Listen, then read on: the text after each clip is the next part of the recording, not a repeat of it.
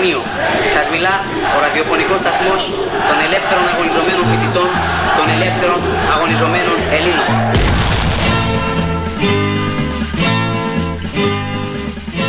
«50 χρόνια από την εξέγερση του Πολυτεχνείου. Οι πρωταγωνιστές της θυμούνται τα γεγονότα που οδήγησαν στην κατάληψη, ξαναζούν τις ιστορικές στιγμές της και μεταφράζουν το μήνυμα της επαιτίου στο σήμερα. Ας ακούσουμε αυτούς που αντιστάθηκαν.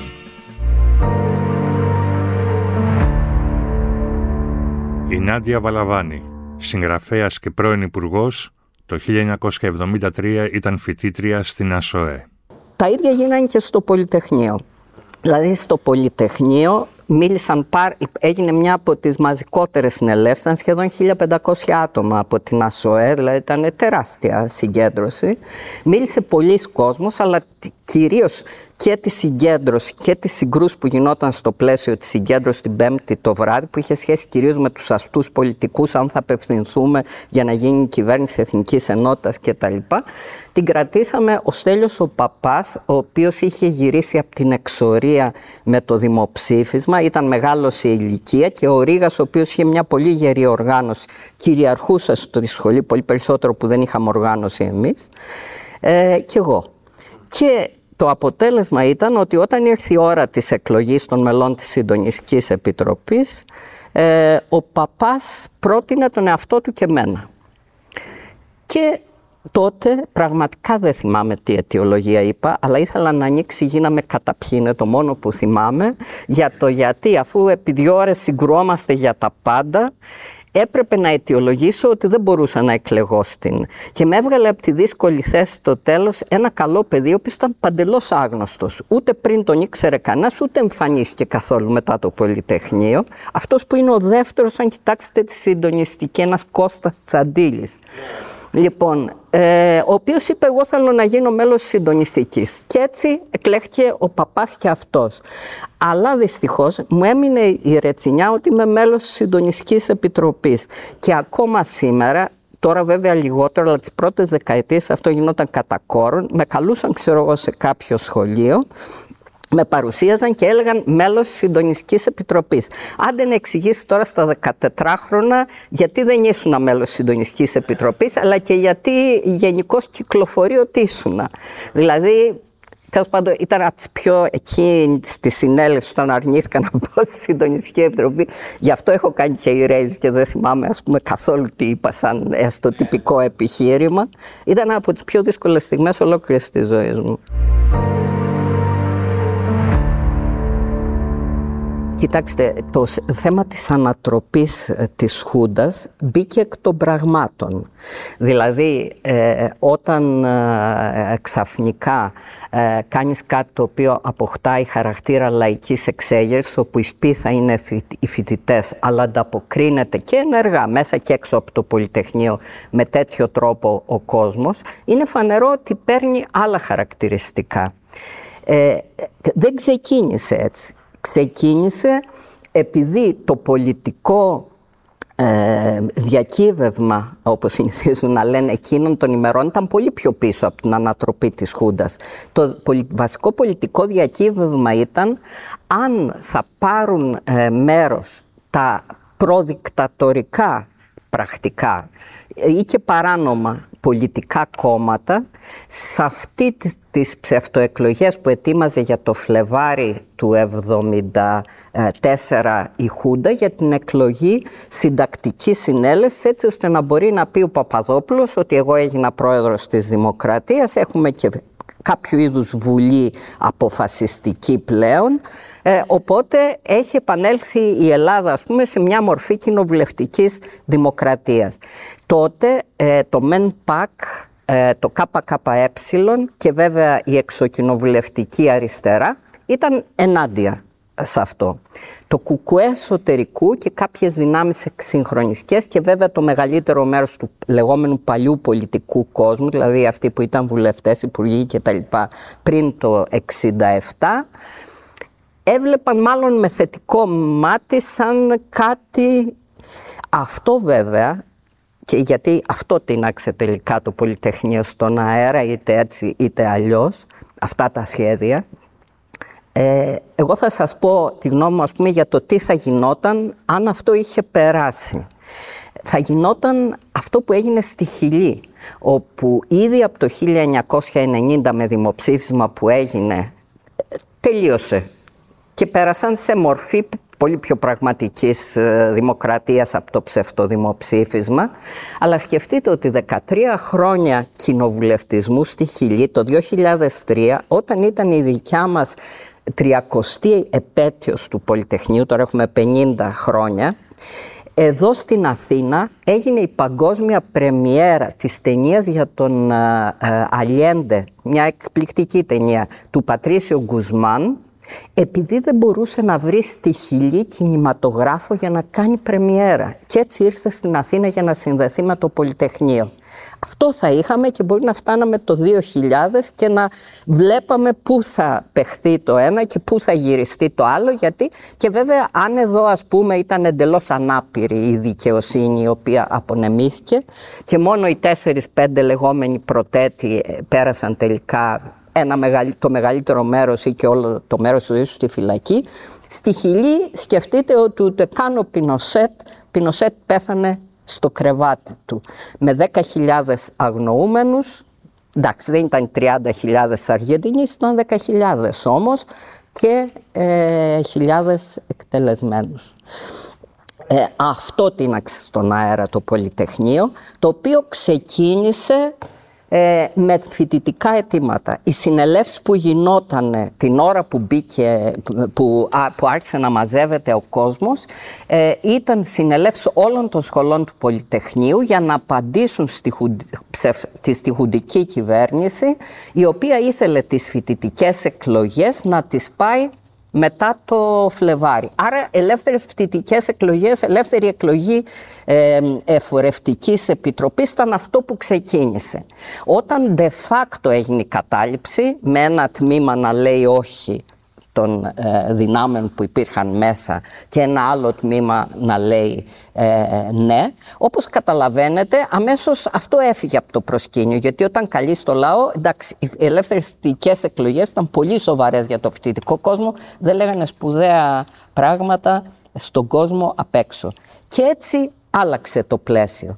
Εγώ θα σας πω, γιατί νομίζω και τώρα είναι πάρα πολύ επίκαιρο, γιατί μου είπατε για το ποιο ήταν τελικά αυτό το πλαίσιο, ότι ε, πλάι στο ψωμί παιδεία ελευθερία που είναι ένα πραγματικά διαχρονικό σύνθημα θα μπορούσαμε να το πούμε με την ίδια λαχτάρα και με το ίδιο πάθος ε, και σήμερα. Έκανα πρόσφατα μια έρευνα για τα τελευταία δύο χρόνια της, ε, ε της, ε, της δικτατορίας και βρήκα την ανακοίνωση που έβγαλε η ελληνική πρεσβεία στην Ουάσιγκτον ε, αμέσως μετά το Πολυτεχνείο, ε, στην οποία αναφέρει προφανώς για να τρομάξει τους Αμερικανούς τα συνθήματα. Εκτός λοιπόν από το ψωμί, παιδεία και ελευθερία, λέει τα, τα ακόλουθα. Αμερικάνοι στο σπίτι σας, το Americans Go Home δηλαδή που το ξέρουν από παντού. Η Ελλάδα έξω από το ΝΑΤΟ, όχι Αμερικάνικες βάσεις στην Ελλάδα. Η εξουσία στους εργάτες και στους φοιτητές. Απόψε είναι η νύχτα μας, δέκα χρόνια αρκετά, ε, συγγνώμη, έξι χρόνια αρκετά, δεν θα γίνουν εφτά. Αυτή είναι τρεις μέρες μετά το Πολυτεχνείο η επίσημη τοποθέτηση της ελληνικής κυβέρνησης στην Ουάσιγκτον για το περιεχόμενό του. Τώρα πώς οργανώθηκε; Ε, μέσα στο Πολυτεχνείο ε, ε, οι δυνάμεις ε, εμείς και ο Ρήγας για διαφορετικούς λόγους ο καθένας ε, η, η γραμμή που είχαμε ήταν ότι δεν πρέπει να γίνει κατάληψη γιατί ήταν φανερό ότι ήταν τόσο έκρηθμη η κατάσταση που θα γινόταν λαϊκή εξέγερση. Ε, για διαφορετικούς λόγους. Ε, το κουκουέ εσωτερικού γιατί δεν ήθελε να την αχτεί στον αέρα η το πείραμα φιλελευθεροποίησης.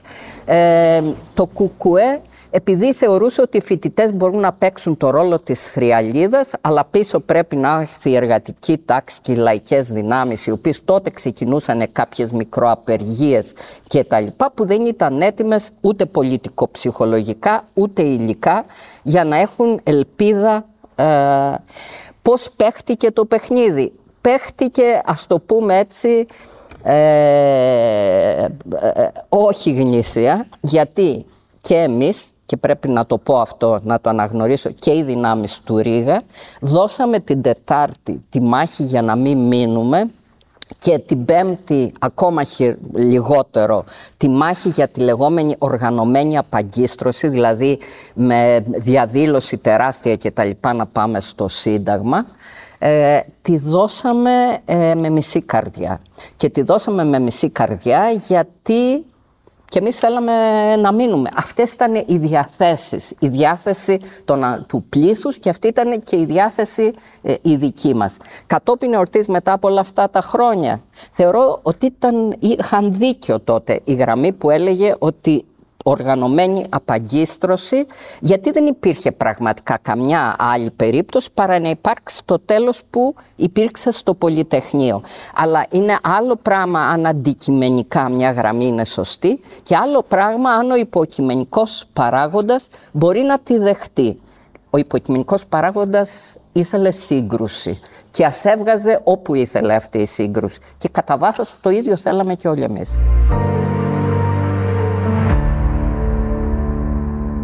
Παραχαράκτες της ιστορίας ε, προφανώς.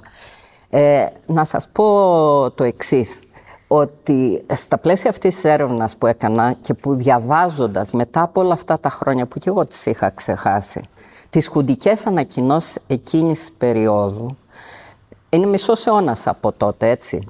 Έχω την εντύπωση ότι δίναμε όλα αυτά τα χρόνια λάθος τη μάχη για να απαντήσουμε στην Χρυσή Αυγή, Καλά, βγήκαν και κάποιοι πριν, αλλά όταν η Χρυσή Αυγή έγινε δύναμη κοινοβουλευτική, τότε ανδρώθηκε το ότι είναι παραμύθτα περί νεκρών του Πολυτεχνείου. Επικαλούμασταν δηλαδή την έρευνα του ΕΚΕ, του Λεωνίδα Καλιβρετάκη, ε, η οποία στηρίχθηκε πάνω σε όλα τα μέχρι τότε στοιχεία για να μπορέσει να μιλήσει για 24 ταυτοποιημένους και 16 αταυτοποίητους νεκρούς, ακόμα σήμερα αγνώστου ειδικότητας, που ξέρουμε όμως πού ήταν ο καθένας και τι έγινε με το συγκεκριμένο ε, ε, πτώμα. Αυτό ξέρετε, όταν μιλάς με ανθρώπους οι οποίοι ξεκινάνε ας πούμε ε, από την άρνηση της, είναι ρεβιζιονιστές της ιστορίας, αναθεωρητές ουσιαστικά, και όταν προβάλλονται άλογα επιχειρήματα, είναι δύσκολο να τους πεις τώρα το ε και να, τι να τους εξηγήσει αν είναι επιστημονική, όχι έρευνα. Αυτό που ανακάλυψα ξαναδιαβάζοντας εκείνη την περίοδο ήταν ότι αυτό το έχουμε ξεχάσει και δεν το χρησιμοποιούμε πια. Στις 19 Αυγούστου, ημέρα Δευτέρα, ο Ζουρνατζής ε, κάλεσε τους δημοσιογράφους Έλληνες και ξένους και έδωσε μια συνέντευξη τύπου στην οποία είπε ότι είναι 11, επειδή τότε λέγανε ότι είναι δεκάδες, κυκλοφορούσαν σαφήμες βέβαια όλα αυτά, οι νεκροί του Πολυτεχνείου. Παρόν ήταν ο Καψάσκης που ήταν ο τότε ιατροδικαστής που έπαιζε κανονικά το παιχνίδι της Χούντας ο οποίος τον συμπλήρω, τον διόρθωσε και του είπε «Κύριε Υπουργέ, εγώ στο νεκροτομείο έχω 12 νεκρούς, άρα 12». Την επόμενη μέρα κυκλοφόρησαν οι εφημερίδες στις οποίες είχε πάλι, είχαν πάλι ποστεί φήμοτρο γιατί υπήρχε στρατιωτικός νόμος στην Αθήνα, στη Θεσσαλονίκη και στην Πάτρα που συνεχιζόταν και μετά τη Δευτέρα με τον τίτλο «11 οι νεκροί» στις 20 του μήνα, την Τρίτη το πρωί. 11 οι νεκροί απεδίωσαν δύο εκ των βαρέως ε, τραυματισμένων. Και το τελευταίο είναι ένα δελτίο που δόθηκε 8 η ώρα το βράδυ από το Υπουργείο Τύπου που αντιμοσιεύτηκε στη συνέχεια και μιλάει για 12 νεκρούς.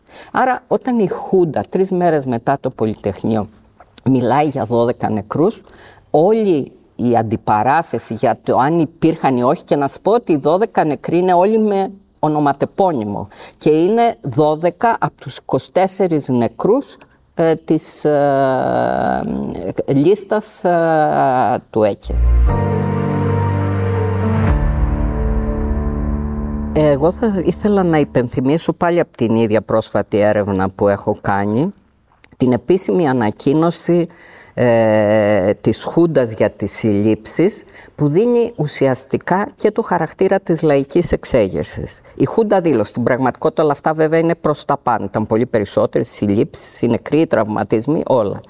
Δήλωσε ότι το βράδυ της Παρασκευής μέχρι και το απόγευμα του Σαββάτου είχε συλλάβει 865 άτομα, από αυτά 716 άντρες και 150 γυναίκες, με την εξής σύνθεση. 475 εργάτες και οικοδόμοι, 317 φοιτητές, 74 μαθητές.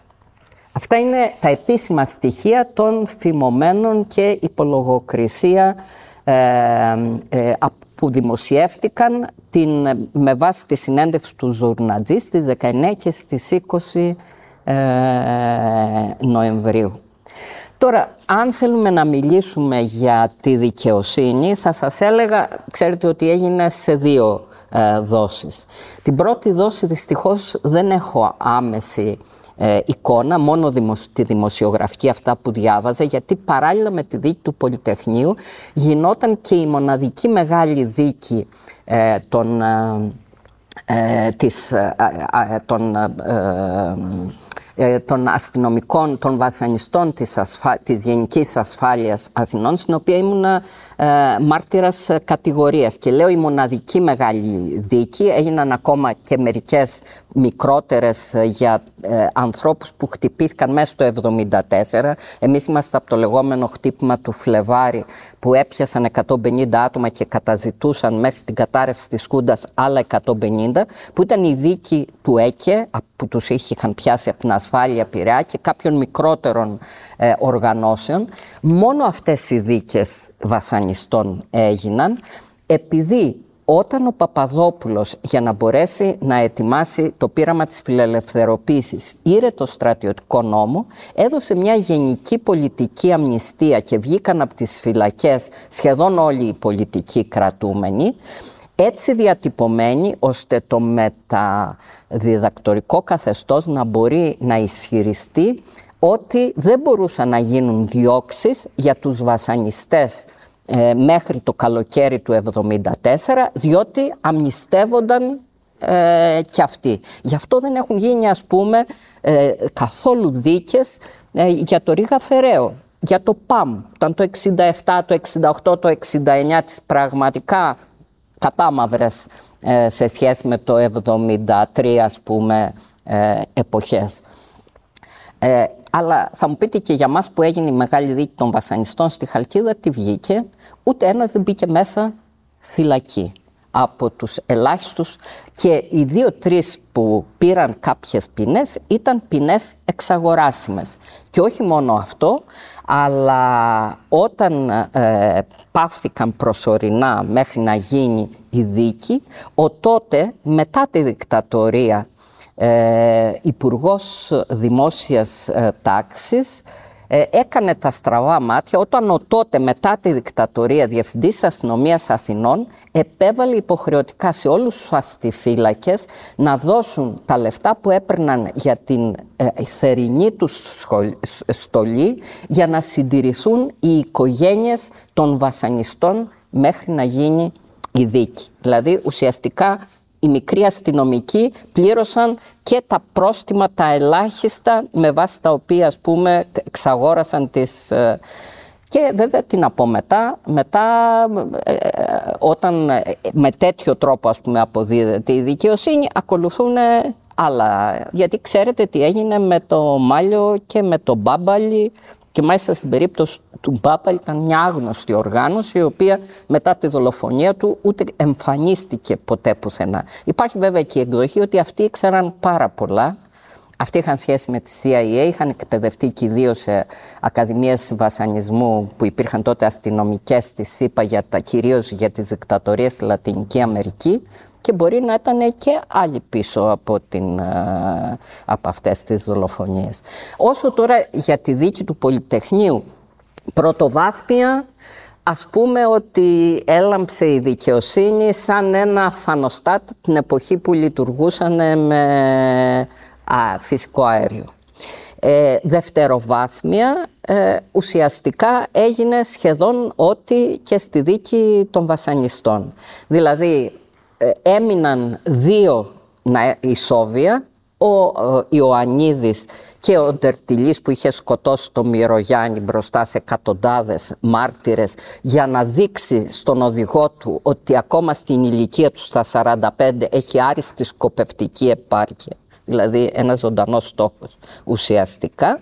Ο Παπαδόπουλος έμεινε στα 25 χρόνια διότι κρίθηκε ότι λόγω της εξέλιξης αυτός, εγώ έχω μια μεγάλη αμφιβολία για όλο και το πολιτικό σκεπτικό της δίκης, για το ότι ο Ιωαννίδης δηλαδή θεωρήθηκε ότι βρισκόταν πίσω ε, ο Παπαδόπουλος ακόμα τότε ήταν ο πραγματικός αρχηγός του στρατεύματος. Δηλαδή το βλέπω λίγο δύσκολο να δόθηκαν ε, οδηγίες να χτυπηθεί ο κόσμος στο ψαχνό από τις οποίες ο Παπαδόπουλος ε, ήταν εκτός.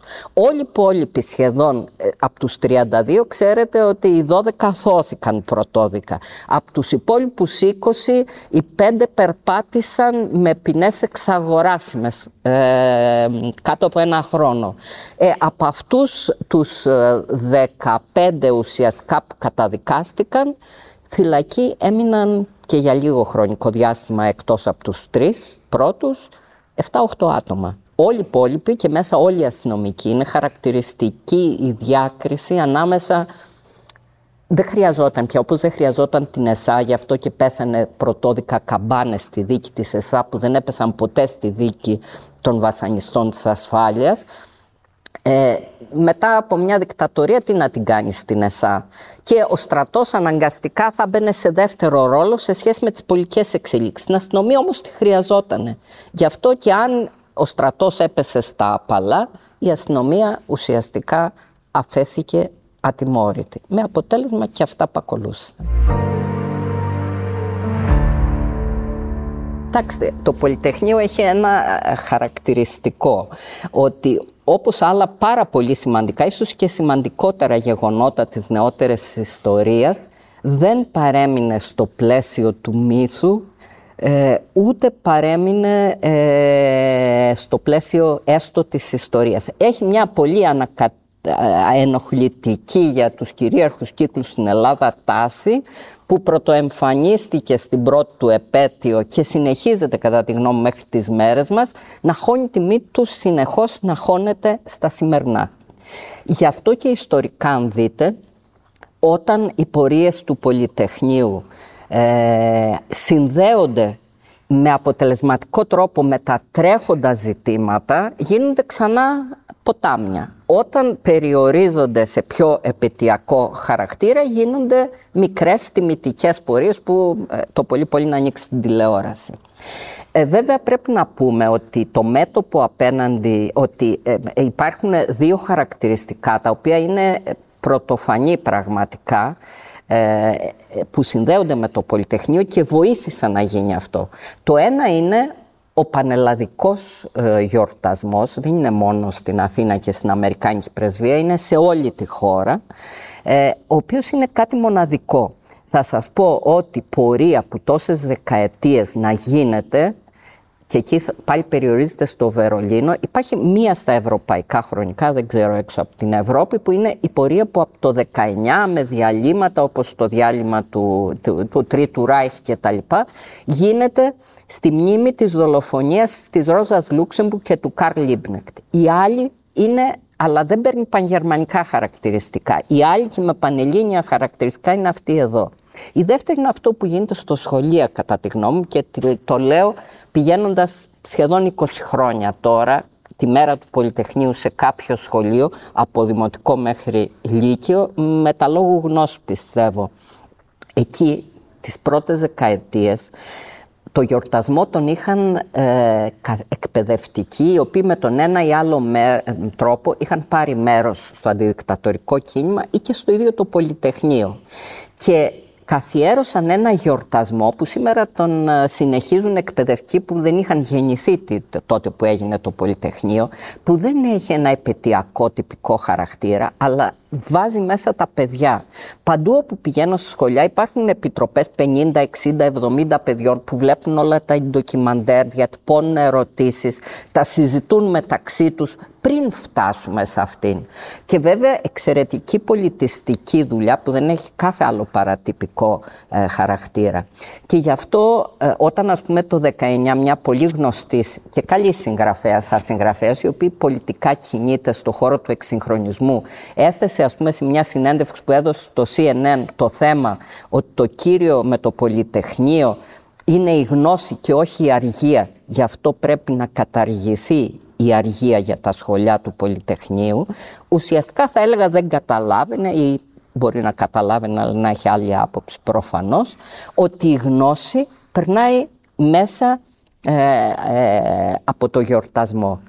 Και όσο για την πορεία στην πρεσβεία πρέπει να αναρωτηθούμε σήμερα που είπα είναι πλέον ε, από την ε, δεύτερη κυβέρνηση του ΣΥΡΙΖΑ με ανανέωση, εν πάση περιπτώσει, από μεριάς των κυβερνήσεων της Νέας Δημοκρατίας, στρατηγικός εταίρος, ε, να αναρωτηθούμε γιατί έχει αυτό το σταθερό χαρακτήρα προς την πρεσβεία, που δεν είναι τελετουργικός, δεν είναι πετιακός. Το 80, όπως ξέρετε, απαγορεύτηκε. Το αποτέλεσμα ήταν δυο νεκροί εργάτες, ο Γκουμής και η ε, Κανελοπούλου. Έτσι, με αίμα ξανακατακτήθηκε το δικαίωμα να πηγαίνει ε, στην πρεσβεία. Και θα σας έλεγα για να κλείσω με όλα αυτά, ότι ε, σήμερα ε, ζούμε μια εποχή η οποία εμφανίζεται μάλλον σκοτεινή. Δηλαδή, αν θέλαμε να κάνουμε σχετισμούς για εκείνη την περίοδο, είναι μια εποχή που θυμίζει τα προχρόνια, δεν λέω δημοκρατία, έχουμε κοινοβουλευτική, δεν λέω με κανένα τρόπο. Η Χούντα τελείωσε, όχι το 73 που λέει το σύνθημα, ούτε το 10 τόσο που έλεγε το άλλο σύνθημα. Η Χούντα τελείωσε το 1900 74-75 όταν καταλήθηκε το ανώμαλο μετεμφυλιακό καθεστώς.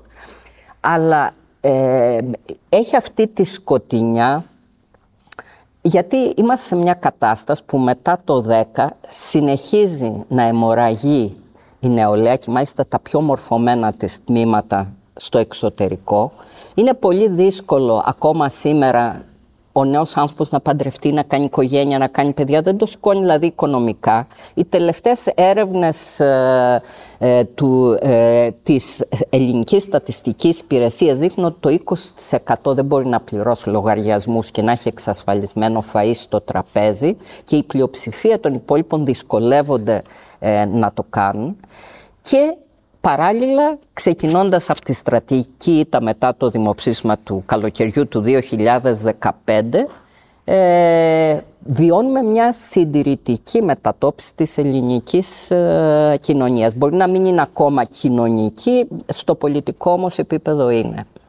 Εγώ θα σας έλεγα, γι' αυτό μου θυμίζει την ατμόσφαιρα, το κλίμα, όχι τις πολιτικές συνθήκες για όνομα του Θεού, πριν το Πολυτεχνείο, ένα χρόνο πριν. Το 1972, όπως ξέρετε, πώς ονομαζόταν η νεολαία στην Ελλάδα, γενιά του Wembley και συμπληρώνανε ήδη και τα μυαλά στα κάγκελα που ήταν το πιο αγαπημένο ποδοσφαιρικό, έτσι βλέπανε τον εαυτό τους. Μέσα σε ένα χρόνο, εντάξει δεν έγινε όλη η ελληνική νεολαία, 100.000 άνθρωποι που είναι αυτοί που κατέβηκαν ας πούμε σε όλη την Ελλάδα στο δρόμο. Αλλά εμφανίστηκε αυτό που ονομάστηκε με κάποιο τρόπο ε, η γενιά του Πολυτεχνείου. Γι' αυτό θα σας πω ότι για μένα σήμερα, 50 χρόνια μετά, το Πολυτεχνείο είναι αυτό που είχα βάλει τίτλο σε ένα άρθρο μου το 2019. Είναι η έκπληξη την οποία επιφυλάσσει η πανουργία της ιστορίας στους απεσιόδοξους.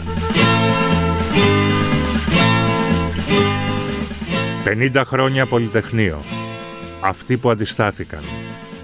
Μία σειρά podcast με τους πρωταγωνιστές της εξέγερσης από το News 24-7.